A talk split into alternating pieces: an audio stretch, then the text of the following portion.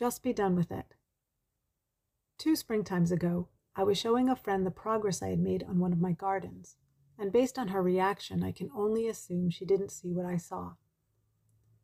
Gesturing over at the still blank property line on the north side of our village lot, behind our old carriage house, she said, Why don't you just plant some rhododendrons or forsythia and be done with it? Now, at that point, we'd been in our house for only about two years, and certainly there were voids in that garden. There still are. But I had just mulched a few of my flower beds, as well as a path I'd dug to border one of them, and in the process eliminated an unsightly mound of wood chips I'd had the tree guys leave behind when they removed dying trees for us. I'd also reconfigured my compost area into three neat collection bins I'd made from metal hardware cloth, and I was feeling pleased and not a little proud so I was taken aback. Be done with it. I was just getting started. To be clear, rhododendrons and forsythia can be beautiful in the right place. My mild aversion to these plants, though, kicks in when they're used, and to my mind, overused, unimaginatively and in the wrong setting. They're often a default choice, as my friend had suggested them to me. Rhododendron and forsythia, and while I'm on a roll, I'll throw arborvitae under the bus too, tend to be the shrubs people select when they aren't able or don't want to drink deeply from the well of landscaping design possibilities. But one of the reasons we moved was for me to have a bigger piece of property to putter around on, so the overgrown yard surrounding our house was an opportunity I didn't want to miss. I did want to think hard about what the options, my options, were along that forlorn and cluttered and kind of neglected patch of shade. This friend's house and gardens are beautiful. I'd even go so far as to say resort like. My visits to her home have been a treat, as much for the surroundings as for the pleasure of being in her and her family's company. They had their house built a year or two before we moved into ours, and she started the gardens from scratch, with less than ideal construction site soil. I had noticed that her gardens are decidedly farther along than mine, but she fessed up that one of her secrets in addition to her enviable design sense, is that she'll buy the mature plant every time, preferably one that's flowering already, if flowering is something the plant will be doing. Why have to wait? Plop down the cash, or swipe the debit card, or pull out the credit card, or do whatever it is a person does with Venmo or Apple Pay. I have no idea. And be done with it. Just a glance at her gardens reveals the success of her strategy. My gardens, too, were started from scratch because the prior owners had no gardens at all. But just to get to the planting stage, I had to spend three seasons clearing the backlog from our yard and at the edges of all the neighbors' yards, because none of them weed, at least not where it would make a difference to me. My husband and son and I have since made significant progress on our small landscape, but there's still plenty more to do. This, however, is what I signed on for. One of my next door neighbors is also someone who routinely purchases flowering plants that are already at maximum size and in full bloom. I most certainly benefit, since I can see most of what she sticks in the ground, but I feel like her gardens are a bit too ready made, not so much planted as installed like sculpture.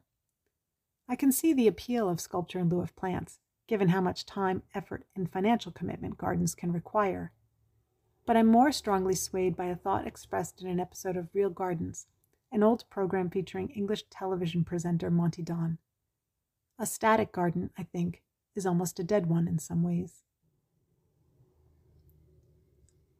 One of the especially fastidiously cared for yards in the village where I live strikes me as exemplifying that kind of motionless fixed garden, if garden is even the right word for it.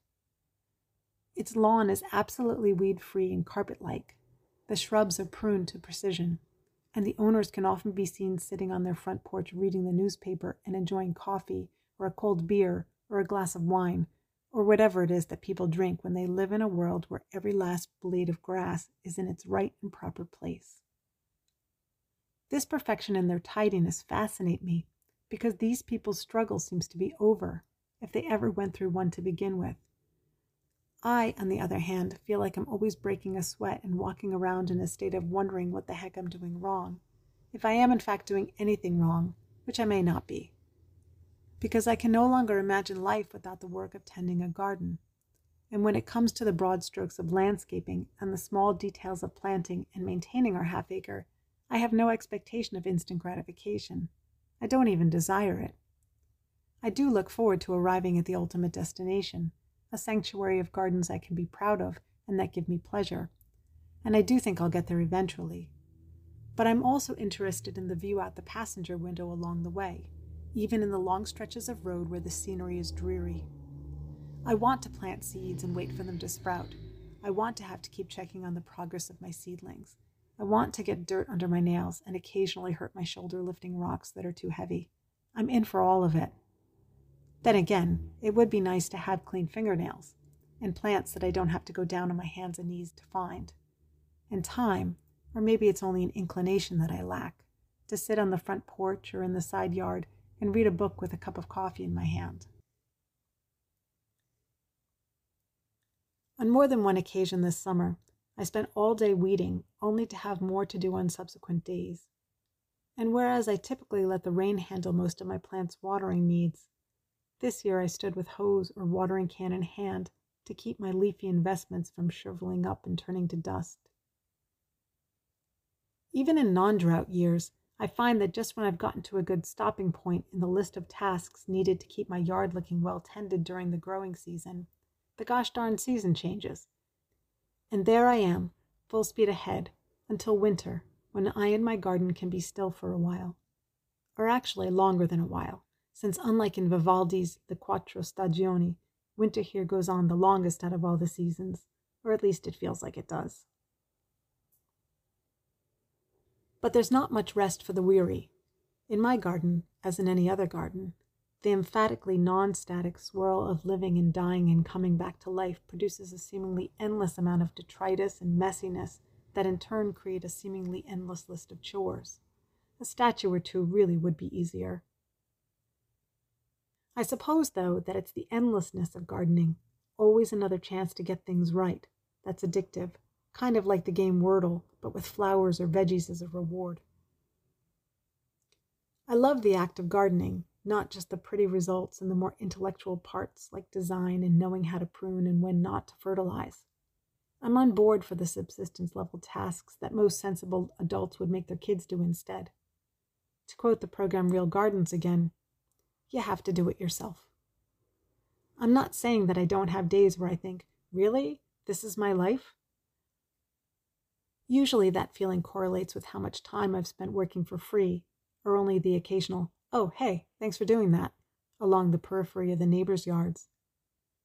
Nonetheless, I proceed, mostly undeterred by the tedium of the grunt labor, and able to see beyond current disappointments or frustrations or an excessive workload to a brighter day. After every windstorm, a seemingly frequent occurrence these days, I pick up all the twigs and branches that are oak tree sheds and happily put them to use as kindling for our winter fires. In the fall, I rake leaves and acorns from our lawn, then congratulate myself on my resourcefulness as I pile them under the hydrangea hedge as mulch. I go to the bother of collecting food scraps in a container under the kitchen sink and, as compensation for my time, allow myself to feel smug about how I rarely have to buy compost. One routine task I tend not to muster the energy and ambition to do, however, is put away our rusty old wheelbarrow when I've finished using it. Instead, I leave it out to clutter up the yard.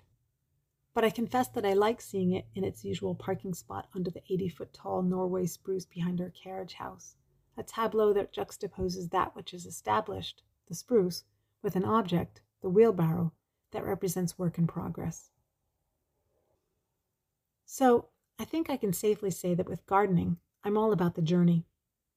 Indoors, though, I'm the kid in the back seat asking, Are we there yet? and my attitude speeds right past just be done with it to can we just be done with it already?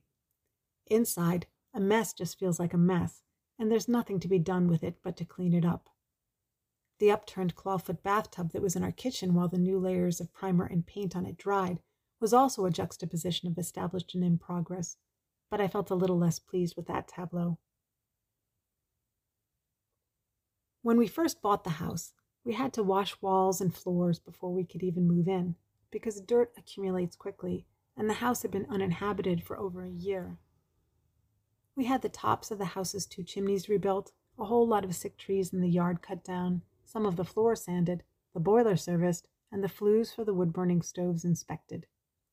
We met with roofers to coordinate replacing the house's original slate roof, which was too far gone to repair, with a metal roof. My husband began patching holes in plaster walls, and we lined up electricians to do the expensive work of checking and, as needed, replacing electrical wires in a house that was built in the pre electric era.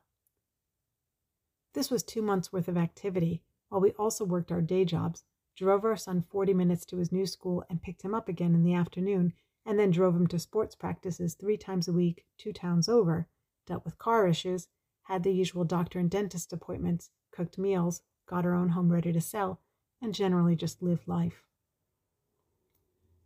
Looking back, it seems reasonable that we didn't quite get to commencing the interior renovations until we actually began living in the house two months later. We had wanted to hold off moving in until more of the messy jobs were undertaken and completed, but it wasn't practical. Our son, who was 10 at the time, started to feel like he was living nowhere, and so for his well being, and mine too, we moved in.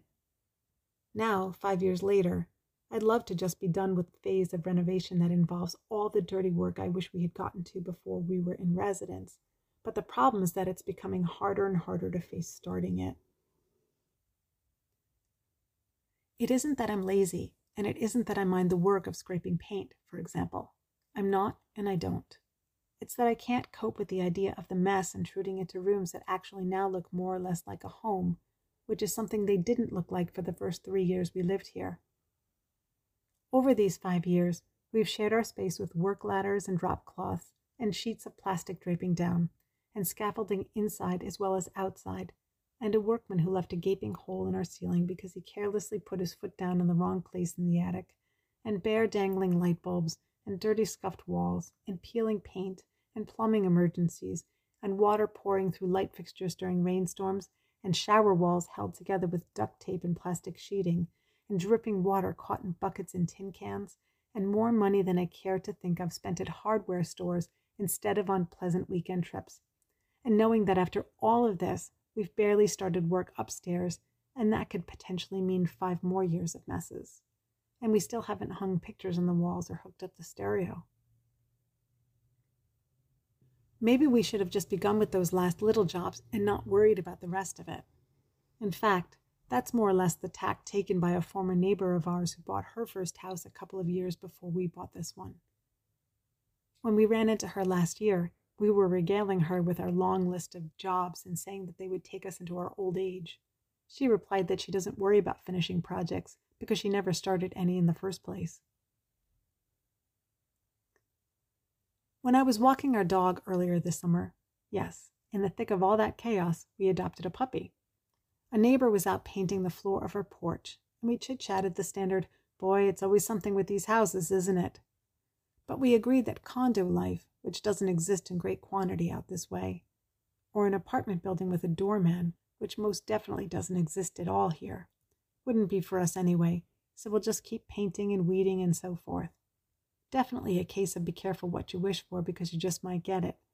Well, I wished for it and I got it, and I'm aware of how fortunate we are but I have days, usually ones where I've spent all morning vacuuming and dusting and doing laundry, then the afternoon cooking lunch before heading out to weed till I'm filthy and the sun has gone down, where I feel like I'm in an endless round of that antagonistic kid's game of, ha ha, you touched it, it's yours.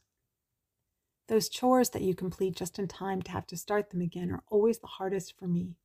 At least when you DIY your bathroom or kitchen, you can take photos of it.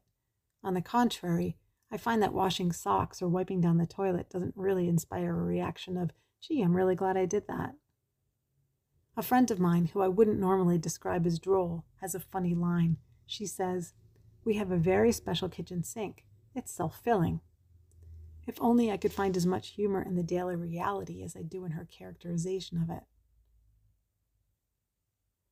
On a recent, and I felt much deserved, vacation to the Canadian Maritimes, I saw a dish towel printed with a drawing of bees buzzing around a hive and the slogan, Nothing Without Labor. Not a bad reminder, particularly in stretches like, oh, the past 22 years, when the quantity of house chores and projects seems to outnumber the amount of time available to do them. The problems to deal with, whether acute plumbing issues or chronic worries like peeling paint, can feel like a hassle. But if I were inclined to look on the bright side of life, I might say that problems are often an opportunity. When the faucet breaks, we have to step up and deal with it. Full disclosure. By we, I mean my husband. When the weeds get out of control in the yard, or the plantings need attention, we, okay, I'm talking about myself here, have to evaluate and strategize. We both usually learn a thing or two in the process. I read somewhere that, generally speaking, men think in terms of individual tasks and women see the big picture. That seems about right to me. My husband, for instance, is perfectly happy tackling a wide range of household repairs, even if it's something he's never done before and has to figure out, or at least watch an online video chronicling someone else's experience of figuring it out. I joke, however, although it's no joke, that he'll install an antique doorknob after meticulously cleaning, derusting, and polishing it, then stand back to admire his work and invite the rest of us to admire his work too, and he'll be able to ignore that the walls around the door are falling down. Or if he notices it, he'll say, in his most relaxed manner, Don't worry, we'll get to that, one job at a time. I, on the other hand, will be doing some deep breathing to prevent a panic attack or I'll be escaping to the garden to weed, if trading work for work can be called an escape. I'll also be thinking about how people who don't live in old houses are probably at the beach or something. Let's be honest here. Nothing shouts, I just want to be done with it already, like vinyl sided new construction. I think it is the case, though, that with weeding and gardening and home improvement projects alike, each successive pass of work brings us closer to things taking the shape we want them to take. My husband always says that every little bit helps. What I worry about, though, is that in three years' time, when our son has gone off to college, if college is the path he chooses to take, we'll still be tackling all those little bits, and, in the meantime, more little bits that we need to address will have joined the queue and be waiting impatiently in line as well. Not to mention the poignancy of that deadline our only child leaving home to launch his adult life, and the overlay of urgency it adds to the need for us to complete larger impact house projects in time for him to enjoy them too. I'm continually frustrated, though, by being in the position of having to choose between a functioning bathroom and a nice family outing. Maybe that's at least a small part of why people put off major projects till after the kids have grown. Of course, the bigger picture really is that the house is meant to be in the background, not the foreground, Annoyingly, our houses have kept photobombing our family portraits. But the winds of change are blowing. I can feel them drying the sweat on my face that I worked up while I planted three new shrubs along our driveway, which the guy finally came to dig up the broken asphalt from and then resurface with a clean looking layer of stone. My husband has nearly finished the nasty work of demolition in our upstairs bathroom and is preparing to cross the threshold into the work of constructing it with real live working plumbing or at least he was before he got drawn into repointing the back wall of our house's stone foundation, which apparently no longer had mortar in it. My son, clearly an apple who hasn't fallen far from the tree, single handedly excavated an area for a more capacious and welcoming back path, and also took it upon himself to declutter and clean both floors of our garage. And in my own fit of tidying, I cut firewood and stacked it in the garage's freshly straightened up first story moving the wood out from under the Norway spruce where I'd also been parking the wheelbarrow, which has been pulled into service elsewhere. Just to the left of where the wheelbarrow had been, I placed our old patio table and chairs. For a few weeks, I could see them from the back window of our kitchen, and while I waited for the pasta water to boil, or I vacuumed the kitchen floor, or I dried dishes, I'd look out at the table and chairs under the spruce and think that they looked like a nice place to sit for a while. The vista looked permanent. It looked finished. It felt done. They looked like they belonged there. Maybe not that particular table and chairs, which have seen better days, but the promise of rest that they symbolize, an IOU I'll happily accept. I felt like I'd settled on what should settle there, until I saw the evidence all over the table of the birds that perch in the tree. Then it was back to the drawing board. Barring small setbacks such as bird poop, It's nice to begin to see the backlog clear and to see our way past some of the heavy lifting and into some lightness. I just stepped outside to water the lemongrass and nasturtiums in a pretty pot I bought on sale last season. The very fact of us having plants and pots outside, a fussy way to garden, feels to me like we've moved up a level or two in Maslow's hierarchy of needs. Not long ago, after a full day of chores on a Saturday and half a day of them on Sunday, during which I ticked off a major task on the spring cleaning checklist I hold great hope of getting through in time for next spring's round of cleaning. My husband and son tied our recently acquired canoe onto our small car, and we headed up to a nearby lake for an exquisitely relaxing hour and a half. Nothing like sitting in a small boat with your small family on a small lake just as the sun is beginning to set on a beautiful summer day to keep you in the moment. And there was no dog hair to vacuum. As we paddled the perimeter of the lake, we looked at the houses lining the shore, most of which are not primary residences. Even if we were currently in a position to buy a weekend house, I think I'm all set with cleaning the one we already have, but thanks for asking. It's easier just to drive the seven miles and enjoy the view of other people's second houses. Less work and fewer cash outlays. It was a lovely way to end a weekend of chores, although some of those chores were post travel catch up, so I really need to not whine too loudly. It does seem symbolic, though, to have done our work first and then have saved the sweet taste of summer for the end of the day. Because at the end of the day, we live where we now live so we can have relatively easy access to this sort of thing, which is what we want to be doing with our time. But the garden and the house and the life we live in it as well as the sense of purpose and feeling of ownership and the fact of ownership, are also what we want. Knowing this doesn't stop me from impatiently asking my husband how much longer it's going to take him to complete this or that repair. It also doesn't stop me from reflecting on the toll this ownership has without a doubt taken on us. The weight of the list of things unfinished feels heavy to me. I do know the fable of the ant and the grasshopper and the truth it teaches, Essentially, that you have to plant the strawberries before you can sit down, relax, and stuff your face with them. Or, in other words, work hard when the going is good in the summer so you can reap the benefits later when winter comes. The ant, however, probably didn't live in a house where the temperature in the kitchen during the snowy months habitually falls to below 50 degrees Fahrenheit.